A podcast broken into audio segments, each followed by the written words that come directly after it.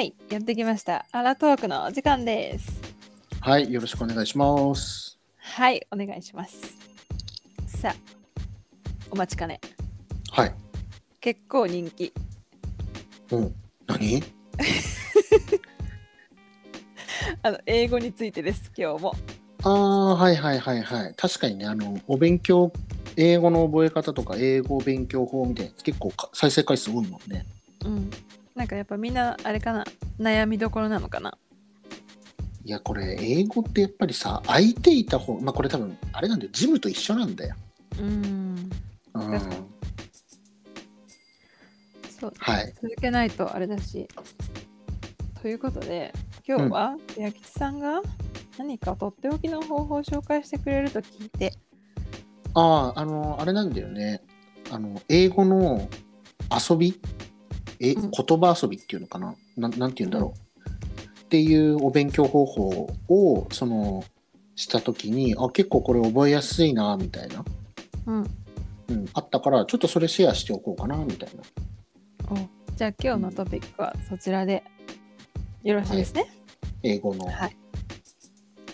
遊びってことですね。英語の言葉遊びなのかな。はいはい。で、これはい。でこれってさ、普通みんな勉強するって言ったら、やることって、まあ、単語帳作ってもいいし、英語の本読んでも映画、あと音楽、聞いたりしてとか、あと書いたり、ね、スピーキング練習してみたりっていうのがまあ基本的な英語の勉強方法だと思うんだ。でもそれって実践になった時に特に書いてるパターンだと使えなかったり、いざ頭で分かってても言葉に出なかったりすることってあると思うんだよね。確かに。でそんな時にこれ使えるなって思ったやつがあって、ちょっと想像してほしいんだけど、まあなんか複数人、まあ2人でもいいんだけど、最小人数2人でできるんだけど、なんか紙に単語を書くんだよ。お互いに？まあ、お互いじゃあ5枚ずつ紙持って、それ5枚に単語を5個書くんだね、お互いに見えないように。で、それをその相手方の頭に貼るんだよ。相手に貼るの？そう、例えばナンシーと僕でじゃあその遊びをしましょうって言った時に、僕が何かワンフレーズ書くよね。ナンシーには見えないよ。でそれをナンシーのおでこに貼るわけだよ。そうするとナンシーには見えないよね。見えない。で自分は見えてる状態だよね。そういうことね。でその単語を言わずに、ナンシーにその単語は何でしょうかっていうのを当ててもらうってやつなんだよ。だから、なるほど。やっぱこれ多い方が面白いんじゃない？やっぱりでもじゃあ。そうそうそう。本当は大人数がいい。で、書く人とそうヒントを与える側は別の方がいいね、本当は。そうだね。ただ本当に頑張りたいんだったら最小人数2人でできるっていう。なるほど。でこれをやるときには、そのおでこに紙を貼られてる人は、質問はしていいんだよ。食べ物ですかとか。それぐらいは聞いていい。なんか知ってるかも、このゲーム。まあなんか日本でも多分あると思うんだよね、そういうのね。の英語バージョン。へえ、いいじゃん。これはね、本当にすごく面白くて。飲み会とかでやったらめっちゃ盛り上がるんじゃない？いや、盛り上がると思う。で、英語の勉強になるし、じゃあこれ何がいいかって、本当にさ、実践でね、どっか海外旅行とか行ってさ、伝えたい言葉あるとするじゃん。それ出てこないときに、遠回しな言い方とか、なんかいろんな方向から攻めて言うでしょ。言う。その時にパッて出てくる。なるほどね。あれ、この単語なんて言うんだっけ、わかんない、っていう時に、ほらほら、これがこうでさとか、なんか遠回しに相手にどんどんヒント与えて、相手に答えを、これのことかいみたいな。当ててもらうって。なんかさ、あれじゃない？なんか第二言語の人たち同士で喋るときそんな感じじゃない？うん、そうそうそうそう。お互いに分かんないからさ、英語が。あれ、なんだっけこれ。ああ、でも、うん、こうでこうで、ああ、分かった分かった。なんとなく単語は出てこないけど、意味は分かったっていうやつ。ああ、あれね、みたいな。うん。うん、あるあるある。そういう時に使えるし、それをどんどんマスターできる。いいね。もちろんその単語も多分ね、そういう遊びをしてたらその単語を覚えれるんで。確かに確かに。うん、で答える側の身としても、うん、いろんな情報をいっぱいみんな言ってくるじゃん。うん、間接的な。そうだね。そうするとそれについてこういう風な言い回しがあるんだとか、うんうんうん、っていうのが勉強できて、これね結構面白くてで勉強になったし、実践でも役に立ったなって時が多かったから。これをちょっとシェアしようかなと思って。これ今度それやりたいね。いやこれやりたいねってもう物理的に無理でしょ。いや物理的に無理だけどなんか機会があったらさ。あそうそうそう、いや今度ねなんかどっか。でもこれさ遠隔はできんな。そうか自分で書くことになるね。うん、まあだからそういう意味ではなんかね、うん、こう人と会ったりとかあと英語勉強する人同士。うんうん。とあと子供だね、今もう小学生から英語始まるんかい。確かにそうだ、うん、始まってるわ。そういう時にもっと子供に英語を覚えてほしいなとか、子供の英語の覚えが悪いなみたいな、うんうんうん、で時にはやっぱり勉強ってみんなねちっちゃい頃つまんないから、やっぱりゲーム感覚でやるのって結構大事なことで、うんうん、このパターンでやったら結構面白いし、なんなら親御さんも英語喋れなきゃいけなくなっちゃうから、このパターンやるときは。そっか、そうだね、うん、そうそうそうそう、いいじゃん、うん、みんなの勉強になるしいいと思うよ。そうだね、うん、確かに単語知らないと喋れないしね。それさ、例えばさ、この頭に貼られた単語が私全く分かんないですって言ったらどうすんの？みんながそうヒント与える人がそうそうそう、そういう時はやっぱり変えるしかないよね。あ、そうだってそのもの自体、その答え自体が誰も分かんないんでしょ。そうだね。じゃあ例えばそれで分かんないってなって変えました、うん、でもヒント出す人はその単語知ってます、うん、でも本人頭に貼ってる人はそれ単語自体を まず知らなかったとしたら絶対に答え出ないじゃん。うんう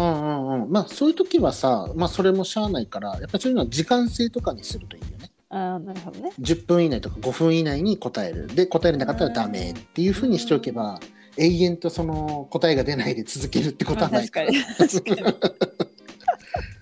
になるほどね。そうそう、この勉強方法結構良かったなっていうのが一つあるんだよね。うん、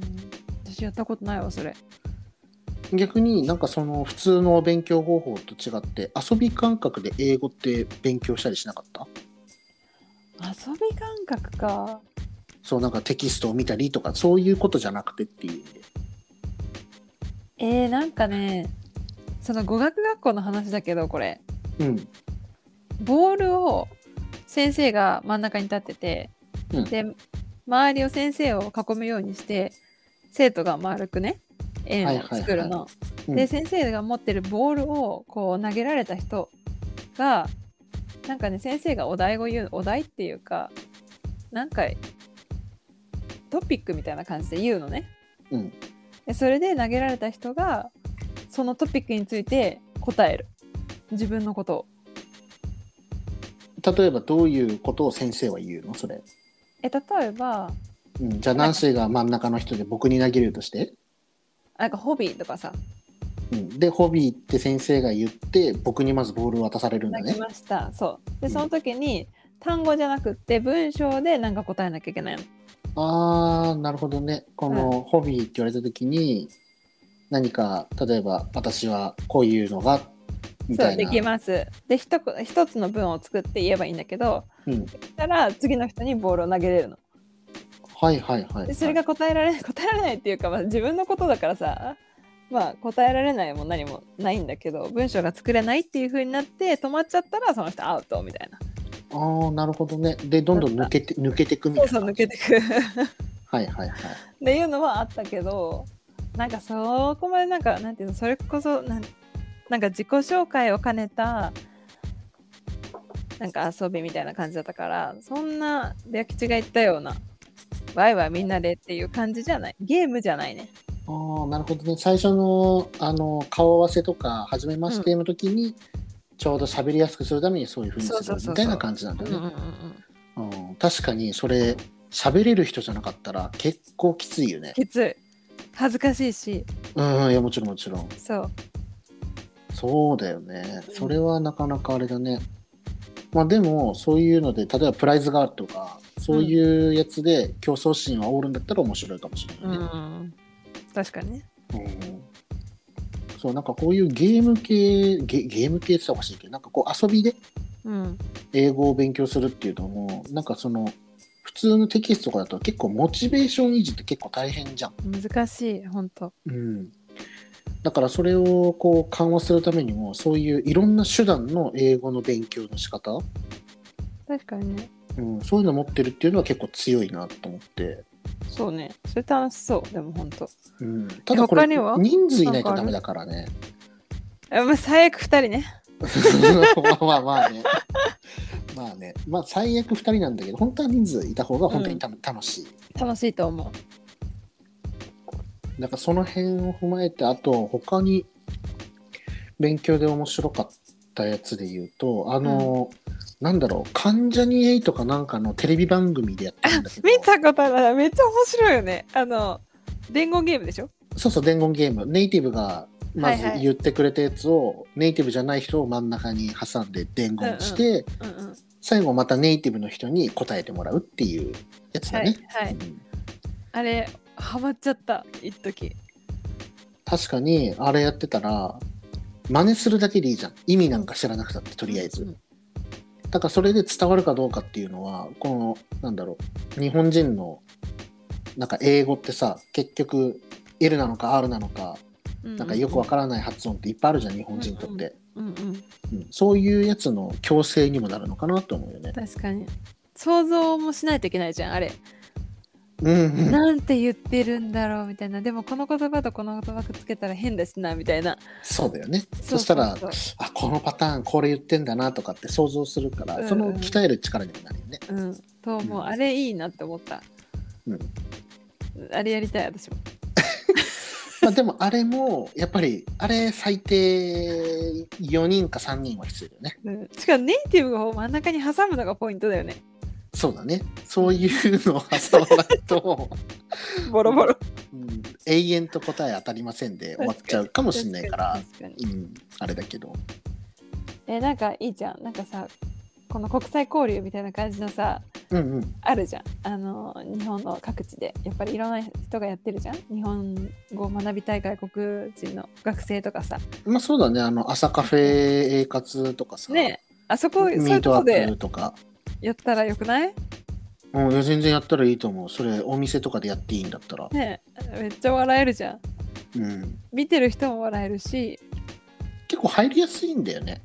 いきなりじゃあ自己紹介から英語でお願いしますって振られるより。そう、あれね、意外と緊張するしさ何喋っていいか分かんないんだよね。そうだね、最初の言った人が、私どこ出身で何趣味でとかって言ったら、多分みんな右習いでそれ言っちゃうんだよね。大体一緒のことしか言わん。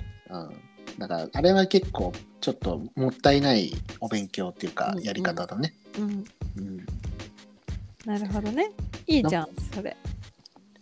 なんかさ、こう今ね、ふとね、こう自分たちでポッドキャスト配信してて思ったんだけど、自分たちの振り幅やべえなと思って。なんで？いや、結構さ、英語のことって互いに結構真面目な結構話してるじゃん。結構こういう風にした方がいいよとかこういうアプリだったら英語ね、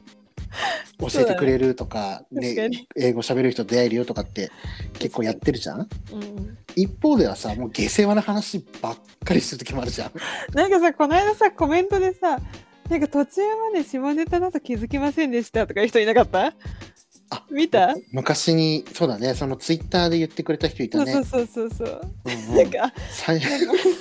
最初普通に真面目に聞いたのに、途中からこれ下ネタなんだって。そう。まあね、まあだから自分たちなんかあれだなって、普通さ、今の結構ポッドキャストいっぱいやってる人いるけど、やっぱり専門的というかジャンル決めたらちゃんとそこしっかり喋ってる気がしない？確かにする。確かにでも、うん、得意な場所がさ決まってるじゃん。いやそうそれしかまあ実際喋れんっていうのもあるけどね。だからなんかそういう意味ではなんかね普通ほら古典ラジオって有名な方いるじゃん。よくいろいろ面白い CM みたいなのとか出てたりとかする人、はい、あの人とかたちはさやっぱり専門的な知識をさ、うん、ガーって喋ったりあと、うん、アダルトークの人たちはもう恋愛とか結婚についても特化して喋ったりとかさ、ね、ファンだもん大ファンだからねでやってるのにさ片や俺たちは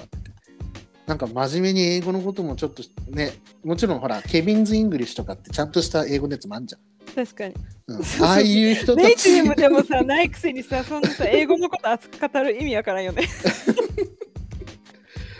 っていうこともやりつつねなんか違う回を聞いてみたら全然どしもネタみたいなさなんかそういうこともやってるから。確かに、うん、そうね、まあ、今自分たちで楽しんでもらえてるかなだったらいいなと思うけど今自分で喋ってて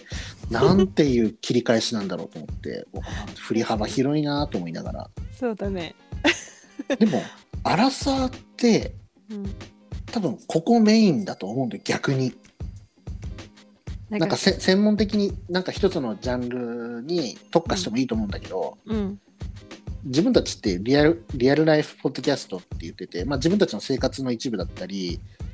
アラサーっぽいところをなんかどんどん話してるわけだけどやっぱりアラサーって英語も必要だったり英語に関心あったり留学行く人が多かったりとか、うんうんうん、もするし片やもう性のことで悩んだりとかもするし。確かに、うん、なんかそういう感覚だとなんかこれアラサーの需要を満たしにいってるこのポッドキャストなのかなと思うよね。そうね、まあ、悩み多いよだってアラサーはやっぱりいやほんと多いから思うところも多い。だからなんか自分で今真面目に英語のお話してるし勉強のこと書いてるなんか言ってるなみたいな思ってたけどいやなんか俺そういえばこの間全然違うどしもネタ言ってたなとかで今急に思ってなんかちょっとこのタイミングで何かこの聞いてくれてくださっている方たち、うんにいや自分たちこんな振り幅してるけど意外とこういうことはちゃんと真面目に考えてるしとか考えてるよ、うん、みんな下ネタばっかりじゃないよ、うん、あと逆にそれ言えるってすごく需要を満たすと思うんだよね、うん、だって普通の人喋れないじゃん。まあ確かにねそうね、うん、しかもこんなねどなたでも聞ける状態でさ確かに、うん、なんかお友達同士とかねだったら普通であるかもしれないけどこれを、うんうんうん、でもお友達同士も聞けないこととか言えないこととか恥ずかしいことっていっぱいあるじゃん、うんうん、だからなんかそういう意味ではそうだね、うん、なんか自分たちってもしかしたら需要を満たすことを全てやってんのかなっていやそうで ありたいそうでありたいよね、うんうん、ということで話脱線したんですけど、まあ、英語の遊びということで、はいまあ、今言ってるおでこに貼ったりとかそういうねそのボールを使ってパスし合いながらどんどんトピックを言うってやつと、うん、誰かがこう司会役みたいになって、うん、例えばそうだね東京だったら東京駅にトイレは何個あるでしょうかみたいなことを紙に書いてその問題答える人たちに全員に渡すの。うんでその問題を出された人たちはそれを東京駅に行って実際に数えんのでもいいしインフォメーションに聞きに行ってもいいしで早く戻ってきて正しい答えを言った人にプライズみたいなっていうのはオーストラリア行った時にやった課外授業みたいな感じで。へえ何それ授業の一環であんだ。そうクラス全員と先生でどっか街に繰り出して面白いね、うん、でそれなんか出題5問ぐらい書かれたのかな。うんだ環境的にはもう英語しか伝わらないねしかも一般社会だからさ、うん、特にそうだよね、うんうん、でそこでなんかいっぱいいろんなこと書いてあって、うん、もうこれ人に聞かないと絶対に答え分かりませんみたいな内容もある。そういうんだ向こうのあれって、うんっていうのもあった。それが毎回かって言われたらそうじゃないけど。うんうんうん。っていうので、楽しいね。そうそう、なんかグループになってとか。で4人ぐらいでさ、これなんだろうねとか、あ、これってここ行ったら分かるかなとか、なんかいろんな話しながらとかさ、うん、なんかこういうアトラクションみたいな感じで、うん、で全部ね書き終わって先生のとこ持ってったら、うん、一問違います、はい戻ってみたいな、はい違いますみたいな、めっちゃおもろいそれで、また戻ってこれ違うのみたいなさ、うんうん、やっぱりその時に仲間同士で会話するじゃん。する。無言では絶対無理だよね。確かに、なんかそれがいいよね。なんかやっぱりさ、テキストの授業って会話じゃないじゃん。言うてなんかテキストに書いてあることを読むぐらいじゃん。そうだね。そう。それより全然そっちの方が実用的な英語を学べる気がする。うん。だからなんかあの意図としては分かんないよ。うん、本当の意図なんて全然分かんないけど。うんうん、一つはその人にその聞いたりするっていう能力として喋るっていうのを克服させるための一つあれだと思うし、もう一つは仲間同士グループ同士でディスカッションをするためとかにこう機会を与えてくれて、授業じゃない空間を与えてくれてると思うんだよね。そうしたらやっぱり喋りやすかったり、いやこう言った方がいいよとかさ、そうだね、話さざるを得ないみたいな、そうそうそうそうそう、確かに授業だったら誰かが正解を言ってしまったら次の問題とかいっちゃうわけでしょ、うんうん、だったら本当に分かんなくても授業って進んじゃうから、そうね、そういう意味ではこういう遊びっていうのは授業じゃないからこそなんか喋れたりとかするからいいのかなって。い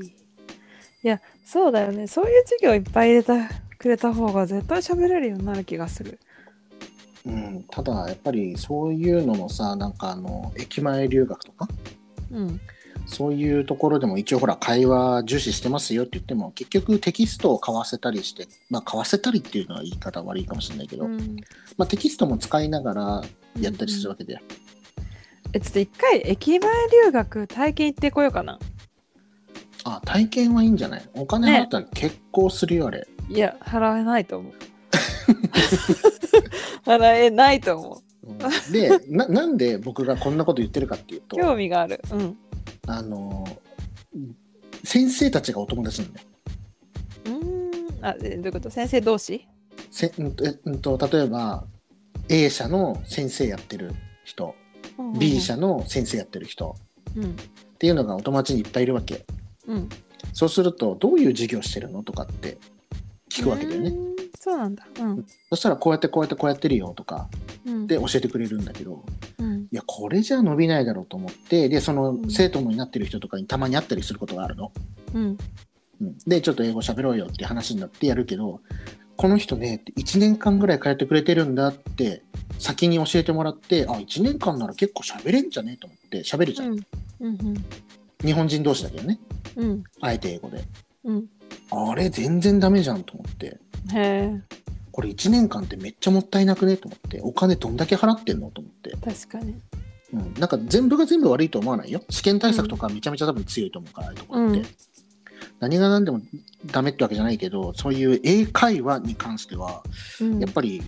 日本だと結構厳しいところあるし、あと友達環境とかね、そういうのもちゃんと考慮しないと難しいのかなって。確かになんか恥ずかしい、やっぱ慣れてないと、なんか今さ、別にさ英語出すことは別に恥ずかしいと思わないけどさ、もう最初はさ、うん、英語をさ口から出すこと自体が恥ずかしいと思ってたもん私。そうだね、確かにそれはあった。だから多分日本にいると余計その気持ちは強いと思う。特に日本人に対してなんで英語で喋らなきゃいけないのって、うん、そうだよね。だから多分そういう意味ではやっぱり環境を変えるのが最強な方法なんだけど、やっぱりでも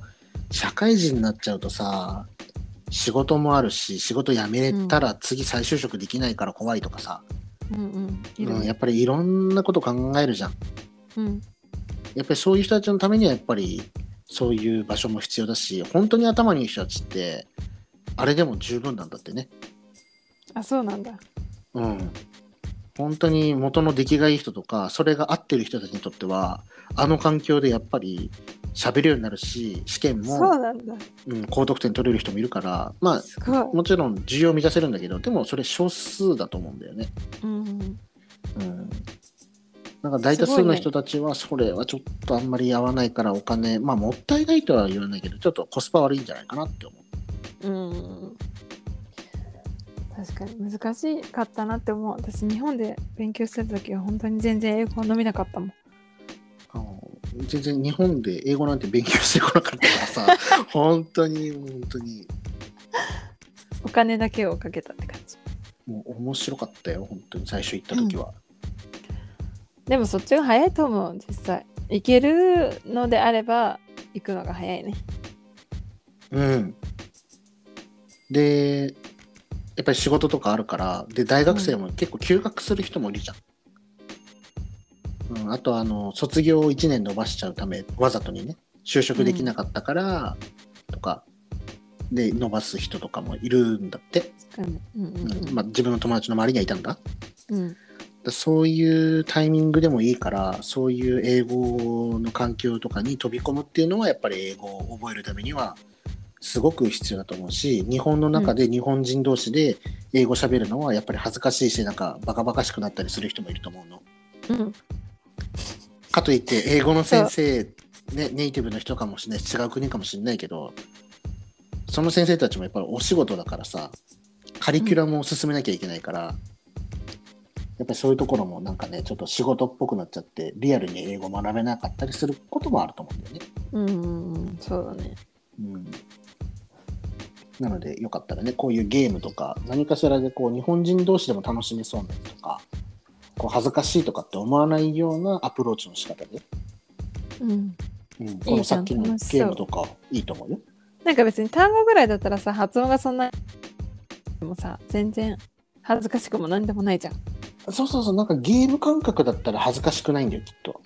ね。これをさ、じゃあはい英語で日本人同士でご挨拶してみましょうなんてこう固められたらめっちゃ恥ずかしいよ本当に何言うって思うし、なんかお互いになんかちょっとさ、なんていうの、そんな発音もちゃんとね、 R と L も発音ちゃんとできてるのかよくわかんないじゃん、実際わかんないじゃん。そうだね、なんていうの、ベロの形を変えましょうみたいな感じでさ、変えるとさやっぱさネイティブにはさ、あそっちそっちって言われるけどさ、実際さ日本人がそのさ聞いてもさわかんないよね。そうだよね、うん、だからまあね、こういうゲームとかなんか自分の実体験としてねすごく良かったなって思うし、うんうん、人に英語一緒に勉強しようよとかって言われたりとか、教えてよって言われた時、うん、全然自分を教えれる技量なんてないけど、うん、あこういう経験があるからこれやってみるとか、うん、で提案したりすることがあるから、あこれちょっと今回ポッドキャストでシェアしておこうかなと思って。なるほどね。いやよかったよ、うん、ぜひやってみたいね。うん人数いたら本当面白いからね。で大人だったらね、こう飲みながらとかでもできるからさ、うん、絶対面白い。これお酒入ってた方が面白いと思うんだけどいやまあどっちでもいいんだけどそれは男子的にはね、お酒があった方がより楽しくなるんだろうさはいそうです、勝手に一人で飲んどくわうんだからまあこういうお勉強方法もありますよってことで、今回ね、うん、ちょっとお伝えさせていただいた次第でございます。はい、ありがとうございます。シェアいただきまして。はい、ということでよかったらね、みんなちょっと大人数で英語を一緒に勉強したい有志たちがいたら、うんね、英語を覚えるゲームとしてね、こういういくつか紹介したからさ、そうだね。こういうことやってみたらどうですかっていうことでした。はい。ということでよかったらコメントとか、あ私こんなのやっておりますよとか、あこんなのもあるよとかね、うん、確かに、うん、あったら教えてくれれば、うん、僕たちも何それとか、あ知ってる知ってるとかね言えると思うんで、よかったらコメントなどお願いいたします、はい、それでは今回はこれで終わりにしたいと思います。バイバイバイバイ。